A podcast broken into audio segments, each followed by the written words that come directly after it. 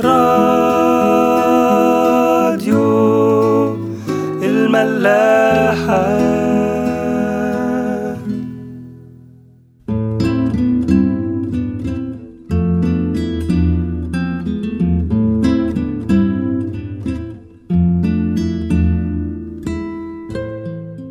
مساء الخير أهلا بيكم في حلقة جديدة من عيش وملح. كملنا في آخر حلقة كلام عن مثل الابن الضال. بس اتكلمنا فيه عن الابن الأكبر اللي في المثل. يعني أتمنى ما تكونوش زهقتوا من المثل لأن أنا يعني حاولت نكمل ونروح للاصحاح اللي بعده بس يعني فعلا ما كانش ينفع آه، نكمل من غير ما نتكلم عن البطل بتاع القصة الحقيقي اللي هو طبعا الأب. يمكن أي حد فينا هيقول آه طبعا ماشي هيتكلم عن قبول الأب لابنه وإزاي كان تعامله معاه يفوق كل التوقعات. حد تاني ممكن هيضيف ويقول لا وكمان شوف إزاي ده حاول يستوعب غضب ابنه الكبير وطلع وراه يحايله عشان يقنعه يرجع يحتفل معاهم. أكيد طبعا الكلام ده كله مظبوط بس هو في حاجات تانية غير دول ممكن تكون بتعدي علينا. زي إيه بقى؟ أول حاجة هي مبدئيا يعني لو ربطنا الثلاث أمثلة ببعض الخروف الضال والدرهم المفقود وبعديهم الابن الضال. هنلاحظ كده حاجة غريبة. هنلاحظ إزاي إن النسبة عمالة تزيد. نسبة إيه؟ نسبة الفقد.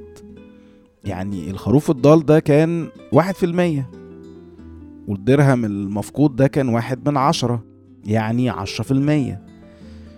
ولو تفتكروا كنا اتكلمنا حتى ساعتها إزاي ان محدش ابدا يحس انه قيمة مهملة لا برضو ربنا هيهتم بيك وهيدور عليك مهما كانت النسبة اللي معاه كبيرة. عمره ما هيكتفي بيهم ويقول خلاص بقى مش مشكلة واحد يضيع ما أنا عندي 99 تانيين هيعوضوني. لا هيدور برضو على النسبة القليلة دي. طيب ده واحد في المية وده عشرة في المية بس في قصة الابن الضال لو لاحظنا النسبة بتكبر جدا. دول ابنين بس يعني الخسارة خمسين في المية. ورغم كده بقى بنلاحظ إن تعامل الأب بيختلف عن الراعي أو المرأة في المثلين التانيين. لا ده سابه يمشي عادي في حين إن هو كان الطبيعي يمسك فيه أو حتى يمنعه. أيوه ماشي إحنا كنا قلنا إن هو شخص عاقل فكان لازم الأب يسيبه عشان عمر الابن ده ما كان هيقتنع غير لو خاض التجربة الأخيرة. بس مش ده اللي عايزين نبص عليه المرة دي. عايزين نبص أكتر على نسبة الخسارة والمعزة كمان. يعني خروف ودرهم لا ده المرة دي ده ابنه. تفرق كتير. فاللي عايزين نقوله إن كان ممكن جدا بداعي الحب لابنه إنه يرفض طلبه. بس هو ما عملش كده. ده هو عشان بيحبه سابه. سابه يمشي وفوق إنه هياخد ورثه منه لا كمان قطع فيه هو شخصيا. هو يعني الأب ما كانش عارف الدافع من ورا طلب ابنه لنصيبه؟ كان عارف انه هياخد الفلوس دي وهيمشي ويروح يصرفها على مزاجه. بس رغم كده اداهاله وسابه يصرفها على مزاجه. وهنا بقى هنقف شوية نشوف ده معناه إيه. خلونا في في الأول نبص كده على دلالة الأب المباشر. يعني في المثل ده كلنا هنعرف يعني الأب ده هو ربنا صح؟ فده معناه إن ربنا رغم معرفته بينا وبنوايانا عمره أبدا ما هيمنع عننا حريتنا. مهما كان ده هيألمه سواء من الفراق أو من بهدلتنا لروحنا ما الاتنين بيألموه. في تثنية 30 19 في العهد القديم حتى ربنا بيقول كده لشعبه أشهد عليكم اليوم السماء والأرض قد جعلت قدامك الحياة والموت البركة واللعنة. فاختر الحياة لكي تحيا أنت ونسلك.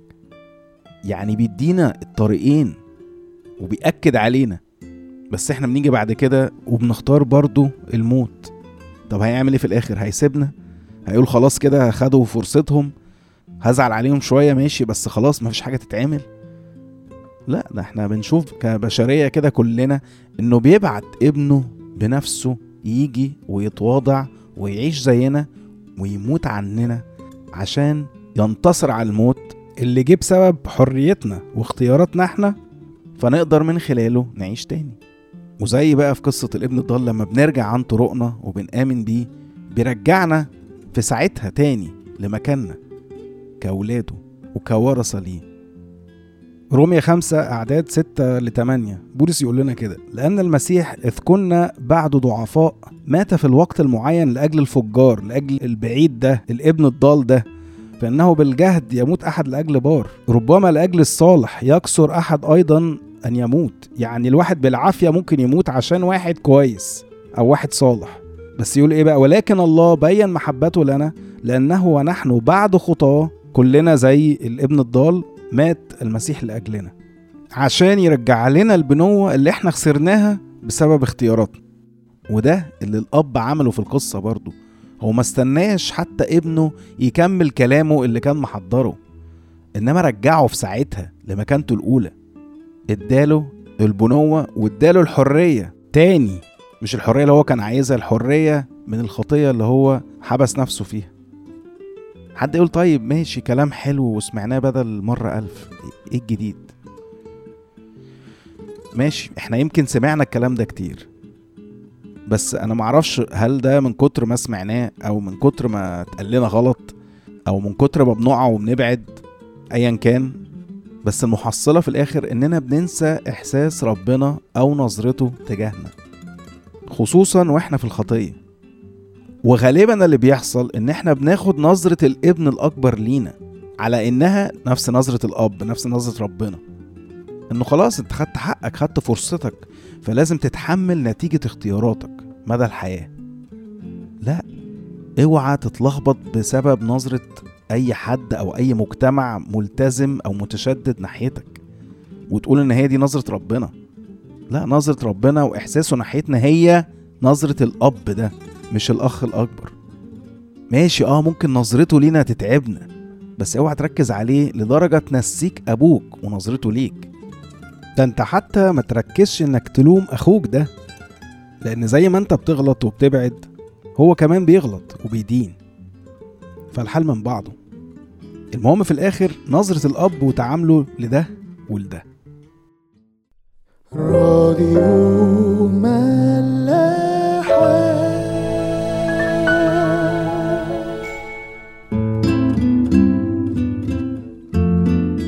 حاجة تانية بقى قلناها بس ما ركزناش عليها قوي. إزاي إن ربنا زي الأب في القصة هيدي ولاده زي بعض؟ البعيد قبل القريب. في مزمور 145 عدد 9 يقول لنا كده الرب صالح للكل ومراحمه على كل أعماله.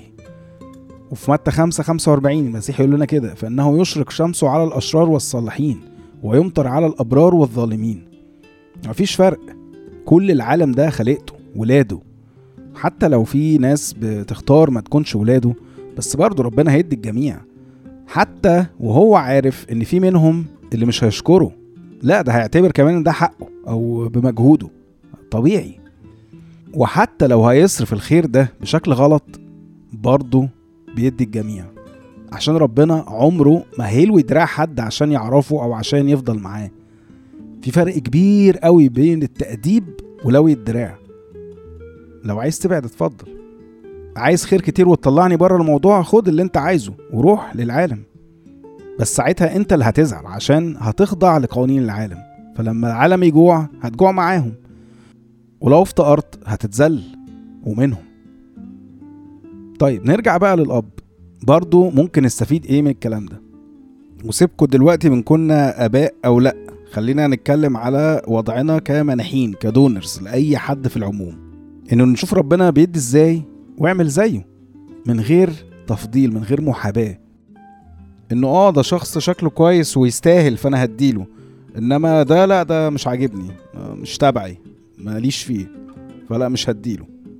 في لقا 6 30 يسوع بيقول لنا كده وكل من سألك فأعطيه. مفيش تحديد مفيش مواصفات. كل من سألك. حد يقول طيب ده ينطبق على الناس آه، كلها في العموم بس أنا أب وبحب كل ولادي أكيد فإيه علاقتي بالكلام ده؟ آه صح ما أنت مش هتعمل كده بس هتقول حاجة تانية. هتقول أنا مش هديلهم عشان هيصرفوا فلوسهم غلط. على حاجات مضرة على حاجات هايفة أو حتى يصرفوا على حاجات أنا مش مقتنع بيها. يا جماعة ربنا نفسه مش بيعمل كده. انصحه قول له رأيك ده لو هو أصلا طلبه. بس هتمنع عنه لمجرد إن الحنفية في إيدك؟ وهو ده صح؟ وعارف في الآخر برضه مش هيكون اتعلم حاجة. ما هو هيتعلم إزاي إذا كان مفيش فرصة إنه يغلط ويرجع لك تاني عشان تنصحه وتفهمه؟ هو أنت هتكون أحكم من ربنا؟ أو هتحب ولادك أكتر من ربنا؟ آه هي الحرية صعبة مقلقة ومؤلمة وممكن تبقى مؤذية كمان. بس من غيرها عمر ما ابنك هيتعلم يختار صح. ما هو يختار صح إزاي لما هو عمره ما خد فرصة يختار أصلا؟ هيتعلم إزاي ياخد نصيحتك ويرجع لك لما هو ما خدش فرصة إنه يكرر أي حاجة أصلا؟ طب يعني بذمتك اني أحسن؟ يغلط ولا يقع ولا حتى يبعد وأنت حسك في الدنيا؟ ولا بعد ما تسيبه فساعتها ما يلاقيش حد يسنده ولا يقومه؟ لا هو للأسف وأنت بتحاول تحميه أنت بتبهدله. وعلى الفاضي. إنما لما تربيه من صغره على الاختيار هو هيتعلم يشيل مسؤولية. وأنت كمان هتتعلم أكتر منه تشيل مسؤولية. وتستحمل غلطاته وأنت مش فارق معاك التمن قد ما فارق معاك النتيجة. تمام زي ما الأب ده عمل وتمام زي ما ربنا برضو بيعمل وهيفضل يعمل. في مراسي أرمية صح التالت آيات حلوة قوي عن مراحم ربنا. هنلاقيها في أعداد 21 ل 23 يقول أردد هذا في قلبي. من أجل ذلك أرجو إنه من إحسانات الرب إننا لم نفنى لأن مراحمه لا تزول. هي جديدة في كل صباح كثيرة أمانتك. يعني كل يوم الصبح كده ربنا بيصفر العداد وبيبتدي يدي مراحمه من الأول. خير ونعم وغفران ومحبة ده اللي بيعمله ربنا. حد يقول طب يا عم ده ربنا إنما ده مش دورنا إحنا. لا انت غلطان.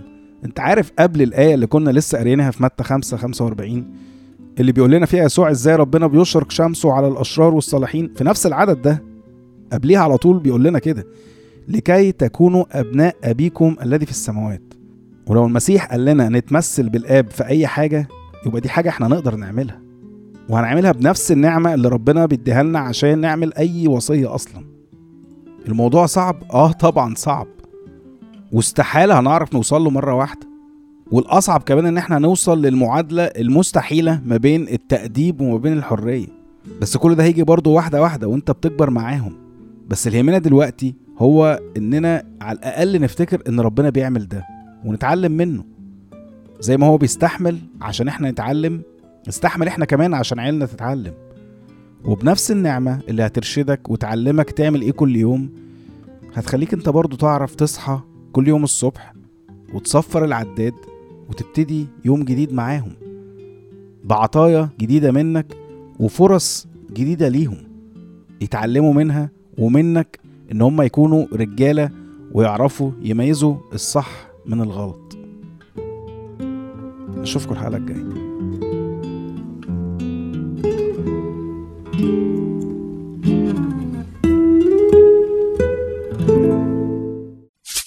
راديو ملاح. دام